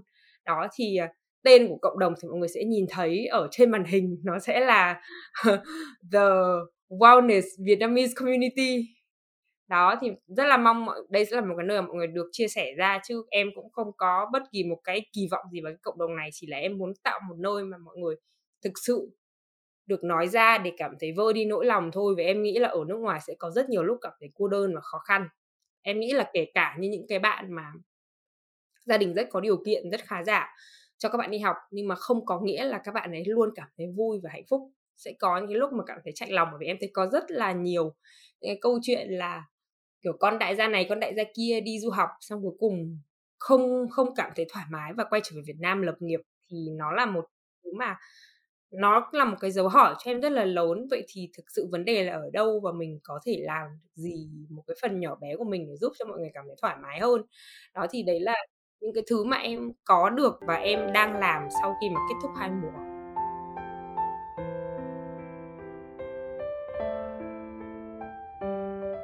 Quay trở lại những cái uh, chia sẻ của hàng chị thì cực kỳ đồng cảm với em. Không thực sự là vậy chứ không phải là chỉ để nói cho vui hay không. Um, cái việc mà sống ở nước ngoài đó là áp lực chắc chắn uh, áp lực nhỏ áp lực to uh, mô hình vạn trạng. Nhưng mà đúng là mình không có mình gặp khó khăn trong việc chia sẻ với gia đình tại vì ba mẹ bố mẹ rồi người thân ở Việt Nam. À, thứ nhất là không hiểu thứ hai là đặc biệt là bố mẹ sẽ cảm thấy lo lắng hơn mình thì không muốn chuyện đó. Rồi gặp bạn nói với bạn bè ở Việt Nam thì cũng có thể có đó nhưng mà không phải thực sự lúc nào họ cũng sẽ hiểu hết tại vì cái context và cái môi trường trải nghiệm nó rất là khác nhau cái thứ hai nữa là việc uh, mình không nói được do những người khác tức là bạn bè của mình cũng sống ở nước ngoài giống mình họ cũng sẽ trải qua những cái áp lực tương tự như vậy và hoạch định là đây là những điều bạn sẽ phải, trải qua tại vì bạn đã sign up cho cái chuyện này. Tại tại thì tại sao lại giờ phải nói lên kiểu như là than thở thì tại sao phải làm như vậy? Cộng thêm là một phần nữa sau ờ, khoảng thời gian chị sống ở Việt Nam rồi sống ở nước ngoài rồi mình lớn lên nhân sinh quan của mình nó có cái sự phát triển mình thấy là à cái văn hóa châu Á của mình đó, nó chưa có nhiều room cho chính bản thân mình well articulate về cái cảm xúc của mình giống như là những nền văn hóa khác. Giống như hồi đầu em có nói là bạn trai của em chia sẻ uh, rất là thân với lại bố mẹ của bạn ấy giống như là người bạn tại vì họ có thể nói tất cả những chuyện từ rất nhỏ daily hàng ngày cho đến những chuyện lớn hơn chẳng hạn như vậy. Còn bố mẹ việc hay là với các con việc thì có thể là nói những chuyện xa xa nói chuyện hơi to tác, kiểu như là làm công việc gì lương ok không? Chuẩn bị sắp tới là ở có mua nhà không? Kiểu kiểu như vậy, chứ thay vì là nói là hôm nay con cảm thấy như thế nào? Cái câu mà hôm nay con cảm thấy như thế nào? có thể là, có thể là là gần đây, gần, thời gian gần đây thì các gia đình mà trẻ hơn thì họ bắt đầu suy nghĩ về cái vấn đề đó và nói với con của họ. Chứ còn thế hệ bố mẹ mình, đặc biệt là khi chị lớn lên và trong tuổi gọi là teenager hoặc là À, uh, preteen nó kiểu cái tuổi đó đó thì bố mẹ quá bận chẳng có biết hoặc là thời gian để mà hỏi con là con đang cảm thấy thế nào. Nên là những cái chia sẻ của em mà chị cảm thấy cực kỳ đồng cảm. Thấy mình trong đó rất nhiều thấy mình trong câu chuyện của tất cả các bạn rất rất rất rất nhiều luôn. Và mình nghĩ rằng là ờ nếu như mà 10 năm trước hay là rất là nhiều năm trước mình có cái support như hiện uh, mà các bạn có thì có lẽ là cái uh, mình có thể đi nhanh hơn một chút hoặc là cái sự phát triển về cảm xúc của mình nó có thể được gãy gọn nó được sắc bén hơn sợ và như là cái con đường của mình nó less bumpy á. À, đó, thì à, cho nên là khi mà cái à, cái cái ý tưởng mà có cái cộng đồng Wellness Vietnamese Community à, nở ra và mình nuôi dưỡng cái cộng đồng đó thì chị là cực kỳ là all in luôn hai tay hai chân. Còn gì trên người là trao hết. Tại vì không thể nào mà đồng ý hơn được nữa um, wow yeah rồi vậy là mình nói về những điều mình ngạc nhiên thì cũng lòng ghép về những cái bài học ha có cái gì mà em ước rằng là mình sẽ làm khác đi một chút hoặc là ước gì mình được làm lại mình sẽ làm tốt hơn không hmm. làm lại và làm tốt hơn à? Em nghĩ là thực ra nếu mà để, gọi là, làm làm tốt hơn thì có rất là nhiều thứ cần phải làm tốt hơn. Nhưng mà em nghĩ là nếu mà làm làm khác đi ha, thì ví dụ như em sẽ, maybe là có một vài câu hỏi em sẽ cho mọi người biết trước. Mà đặc biệt là những người hướng nội, em sẽ cho họ biết trước. Hướng ngoại thì thôi, không cần. Hướng ngoại thì vào đến đầu chiến đến đấy nhưng mà hướng nội thì khả năng là em sẽ cho họ biết trước để mà họ có cái thời gian để mà họ suy nghĩ và lúc mà nói chuyện thì họ sẽ cởi mở cởi mở hơn với em ấy. Nên có một vài tập tự em cảm thấy là cái năng lượng nó chưa tới cái mức mà mình mong muốn. Có thể là do khách mời khác cái style của mình hay là có một cái điều gì đấy mà họ họ chưa cảm thấy là họ sẵn sàng để mà chia sẻ ra thì em nghĩ là cái đấy sẽ là cái mà em em làm khác đi với cả em nghĩ là à, có thể là em ờ, em sẽ phải giải thích rõ hơn về cái chữ mà, về cái tên của podcast ấy. Có nghĩa là mọi người mọi người bị hiểu nhầm là chỉ nói về tình yêu nhưng mà thật ra không phải. Mọi người nghe các tập cái sẽ thấy là nó có rất là thể loại các, có rất nhiều các thể loại tình yêu ở trong đấy chứ nó không phải chỉ là tình yêu đôi lứa. Thì em nghĩ là nó chỉ là cái cách mà mình truyền đạt ra thôi, chứ còn về mặt tung hay là khách mời thì khả năng là em cũng sẽ không thay đổi gì nhiều. Ừ Ờ, chị uh, đang định, định nói gì một cái đầu mình nó blank ra ờ, nên nhưng mình không chị hoàn toàn đồng ý là đúng là cái tạo cái vibe tạo cái năng lượng vì đa số là những cái buổi trò chuyện của mình là thông qua thông qua nền tảng một cái nền tảng thu âm á. Mọi người là ở khắp nơi trên thế giới thì nhiều khi cái chủ đề về tình yêu uh, mình nói chuyện mà, kiểu, ngồi uống trà với nhau, uống cà phê với nhau, hàng huyên thì nó dễ hơn, hoặc là đối với người Việt của mình, cái văn hóa của mình thì ở trong cái context như vậy nó sẽ dễ trao đổi hơn hơn là qua cái màn hình. Nhưng mà mình không có nhìn cái đó là một cái bất lợi, một cái trở ngại của mình, mà là mình sẽ như các em nói, mình sẽ tìm cách là frame những cái câu hỏi, hoặc mà tại những, mình chọn những cái góc góc khác từ cùng một vấn đề mà từ góc khác để mình đặt câu hỏi theo cái góc đó rồi mình để giúp cho người ta connect với câu hỏi của mình người ta open hơn uh, ờ, yeah. Uh, rồi hé lộ à, có chút xíu. Vậy là bây giờ mùa 2 tập này là kết thúc của mùa 2 um, à chỉ có một cái thì mà chị nhớ rồi chị nhớ chị định nói gì rồi. Về tình uh, chủ, chủ đề là về tình yêu. Thì bản thân chia sẻ quan điểm cá nhân thì lúc nào khi mà chị nghe um, thì chị cũng nghĩ đó là về tình yêu không? Mặc dù chị là một người rất là thích nói về tình yêu. Nên là của mình không bản thân mình thì cũng không có gì hết nói cả ngày mấy ngày luôn cũng được. Um, nhưng mà đúng là nếu như các bạn à, có nghe cái tập này sau bạn sẽ thấy là trong cái buổi trò chuyện trong vòng 50 phút bữa nãy giờ thì chị em tôi nói về rất là nhiều liên quan đến um, khoảng cách giữa thế hệ giữa cái phụ huynh và con cái nhân sinh quan rồi những cái trải nghiệm khi mà sống giữa khác nhau giữa tình trong tình yêu giữa ở Việt Nam và nước ngoài chứ không chỉ nói là mình yêu như thế nào rồi cái process mình yêu ra làm sao đúng không? Mình có lồng ghép cả về à, tình yêu quê hương đất nước nữa. Và đối với chị gần đây là một cái chủ đề mà bản thân chị cực kỳ quan tâm.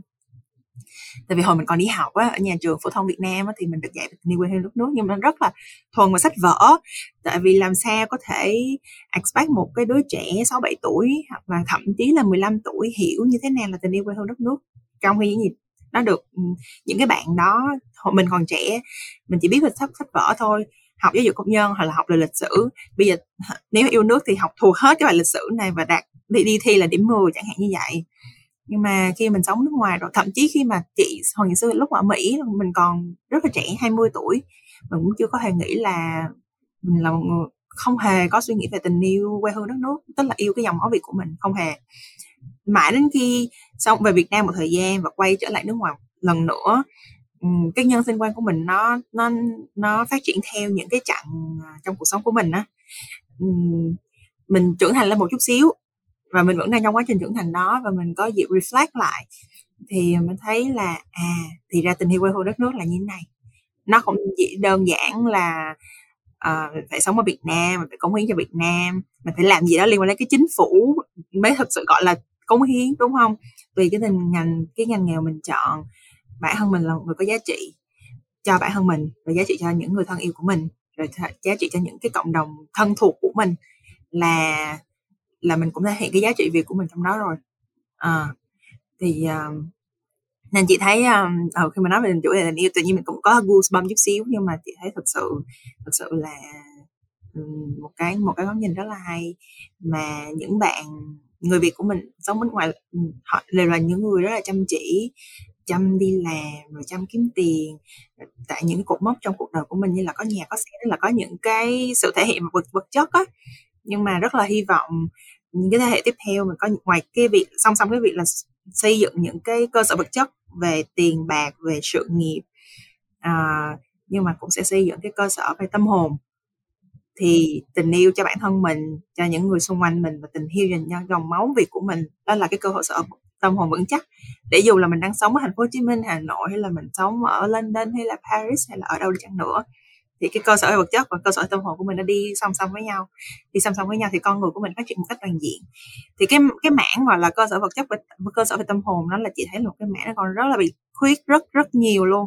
Rất nhiều trong cái hệ thống giáo dục ở Việt Nam cũng như là trong cái nhân sinh quan của rất nhiều bạn trẻ là người Việt sống ở nước ngoài. Thì hy vọng là những gì chúng ta làm nó sẽ như là xây những cái viên gạch rất là nhỏ lúc đầu thôi. Mình cũng không có hy vọng là dời non lấp bể cái gì hết. À, vì nó chỉ là một cái việc mình làm rồi hy vọng là sau này các bạn sẽ có một cái gì đó tiếp nối lên tiếp nối lên. À, để cái hy vọng là mình đắp được một chút xíu mình xây mình rải những cái hạt mầm để cái cơ sở vật cơ sở tâm hồn nó được vững nó được xây rồi từ từ nó sẽ được vững mạnh lên ừ. thật ra thì cái cái mà chị nói cũng đúng và cái của em thì em em vẫn luôn nghĩ là uh, em nghĩ là ai cũng sẽ cần phải đi bác sĩ tâm lý sẽ cần đi therapist nhưng mà em nghĩ là ai cũng có thể là bác sĩ tâm lý của chính mình nếu như mà họ mình có trong tay đủ các công cụ mình có một cái nơi để mình có thể gọi là thoải mái nói ra ấy. vì kể cả như khi gặp bác sĩ tâm lý thì nhiều khi mình phải chờ lịch ấy lúc đấy lúc mà kiểu đến lúc mà đi gặp bác sĩ tâm lý hết cái mút đấy rồi ấy, kiểu lúc đấy à. cảm thấy là không còn gì để nói nữa thì lúc đấy không, cái gì kiểu chị hiểu. ừ, cảm xúc của mình nó bị nén lại thôi thôi thà kiểu mình cứ ngày nào sau ngày đấy thì nó sẽ gọi là phát triển bền vững hơn em nghĩ nó phải là kiểu cái phát triển bền vững cả về mặt vật chất lẫn phần tinh thần và vẫn luôn luôn um, luôn luôn có ý thức cho chuyện là chăm sóc bản thân và thật ra em em không ủng hộ cái chuyện lúc nào cũng phải tích cực đâu. Em nghĩ là không không cần thiết.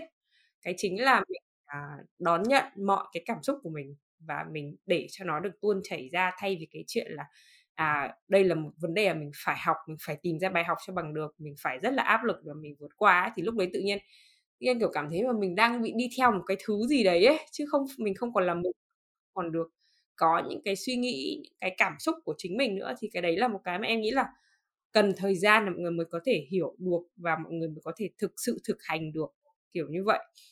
Cũng ờ, rất là mong là những cái uh, dự án tiếp theo những cái kế hoạch tiếp theo của C2U sẽ được mọi người đón nhận và nó sẽ là những cái viên gạch đầu tiên. Thì vì em cảm thấy là thực ra thì cũng chưa có ai mà làm về cái chủ đề này chưa có ai tự làm về sức khỏe tinh thần cho người Việt ở nước ngoài. Khả năng là em là đầu tiên và cũng rất là, gọi là, đam mê với nó. Thì chắc là cũng nói là một chút về à, về cái mùa tiếp theo đi. Bọn mình sẽ không dùng podcast ở đây đâu, bọn mình sẽ làm tiếp các bạn ạ. Mặc dù mình biết là cũng vất vả nhưng mình sẽ cố gắng hết sức. Thì chắc là cái mùa tiếp theo thì mình vẫn nói về chủ đề sức khỏe tinh thần, nhưng mà mình sẽ cộng thêm là công việc. Có nghĩa là công việc của mọi người, nó ảnh hưởng đến sức khỏe tinh thần như thế nào và làm thế nào để vượt qua những cái lúc khó khăn, những cái lúc căng thẳng trong công việc hay là, ví dụ như bế tắc đi, vì công việc nó không phải là chỉ cứ có việc là xong mà có việc xong rồi còn còn, gọi là, thăng tiến này, rồi là mất việc này, rồi đi tìm việc khác này. Có rất là nhiều cái thứ mà xoay quanh cái công việc đấy thì hy vọng là sẽ được mọi người ủng hộ và mọi người hãy nhớ follow ờ, kênh của C2U để mà mọi người có cái thông tin cập nhật mới nhất. Và nếu mà có câu hỏi thì mọi người cứ uh, sẵn sàng gửi về và mình cũng sẽ dẫn, dẫn sẵn sàng trả lời bằng một cách chân thành nhất đối với mọi người. Uhm. ok chưa kịp hỏi à, nhưng mà đã được hé lộ. Xin cảm ơn. À, không chị nghĩ là chủ đề à, thật sự bản thân chị rất là mong chờ cái mùa ba. Tại vì cái chủ đề về công việc á người việt ở bất kỳ đâu trên thế giới Việt Nam cũng đều rất là quan tâm à, à, nên là chắc chắn là sẽ có nhiều thứ để mình cùng trao đổi với nhau hơn. Đặc biệt là khi mà trong công việc thì có nhiều cái liên quan đến tâm lý rồi đi làm sẽ bị stress này kia. Có nhiều cái trải nghiệm những cái câu chuyện để mình trao đổi cùng với nhau. À, rồi vậy là chính thức uh, vậy là hy vọng các bạn uh, lắng nghe tập này sẽ mong chờ mùa 3 ha những cái thông tin sắp tới về mùa ba lịch như thế nào uh, chi tiết hơn thì sắp thì sẽ dần dần được hé lộ trên những cái nền tảng ờ, mạng xã hội của C2U nên là hy vọng là mọi người sẽ đón nhận. Uh, còn lại thì uh, chị muốn nói lời kết cho cái buổi cho cái tập ngày hôm nay. Cảm ơn hằng rất rất nhiều đã dành thời gian chia sẻ quan điểm câu chuyện của mình. Um, chị tìm thấy chính mình trong câu chuyện của hằng rất nhiều và hy vọng là câu chuyện của chị em chúng tôi là cũng sẽ uh, chạm đến một chút xíu nào đó một cái góc nào đó nho nhỏ trong tâm hồn của các bạn đang và sẽ nghe cái tập này. Um, cảm ơn mọi người đã theo dõi uh, C2U uh, không uh, podcast không chỉ mùa 2 mà là cũng là mùa 1 vừa luôn là những cái uh, độc giả chân thành uh, trung thành nữa với C2U podcast à, vẫn hy vọng là vẫn được, ờ, sự yêu thương quan tâm của tất cả mọi người trong những cái mùa tiếp theo. À, cũng không biết là hằng có chia sẻ gì không cho cái lời kết của tập cuối cùng cũng như là mùa 2 ừ. Chắc là cũng uh, không không có nói gì nhiều hơn. Ngoài việc là rất là cảm ơn mọi người đã lắng nghe và mọi người đã luôn đồng hành. Rồi là mọi người có follow hay không follow thì hằng cũng có cảm nhận là mọi người vẫn luôn biết mình đang làm gì nên là mình vẫn sẽ luôn cố gắng nỗ lực mỗi ngày nhưng mà nếu được thì mọi người hãy comment hoặc là mọi người gửi email cho mình để mình có thêm động lực và biết đâu mọi người có những cái góp ý để mình có những cái ý tưởng mới và xây dựng được nhiều cái nội dung tốt hơn cho cộng đồng mình. Và rất là cảm ơn mọi người đã lắng nghe và chắc là bọn mình sẽ có nghỉ một vài tháng trước khi mà mùa mùa ba được khởi động. Thì cụ thể ngày giờ thế nào thì cũng sẽ được uh, công bố trên uh, website cũng như là các uh, mạng xã hội của C2U. Uh, cảm ơn mọi người là cảm ơn chị Hạnh hôm nay đã, gọi là, dành thời gian để mà nói chuyện cùng với em và em thêm một lần nữa được, gọi là, nhìn lại cái quãng thời gian dài vừa qua. Mình cũng có rất là nhiều những cái thay đổi, có rất là nhiều những cái tập phát sóng và có rất nhiều khó khăn nhưng mà em cũng cảm thấy là mình vẫn rất là vui và rất tự hào về những cái gì mà mình, cả team mình làm được. Yeah rồi, vỗ tay cho chính mình. rồi cảm ơn ờ, cảm ơn hạnh rất là nhiều cảm ơn các bạn. Chúc mọi người là uh, stay well stay safe uh, luôn uh, lắng nghe cơ thể của mình lắng nghe cái câu chuyện của mình của mình đang hành trình mà mình đang uh, đi tới. Uh, chúc mọi người may mắn trong tất cả những cái việc mà mình sẽ làm. Và hẹn xin hẹn gặp lại vào mùa ba nhé. Bye, bye.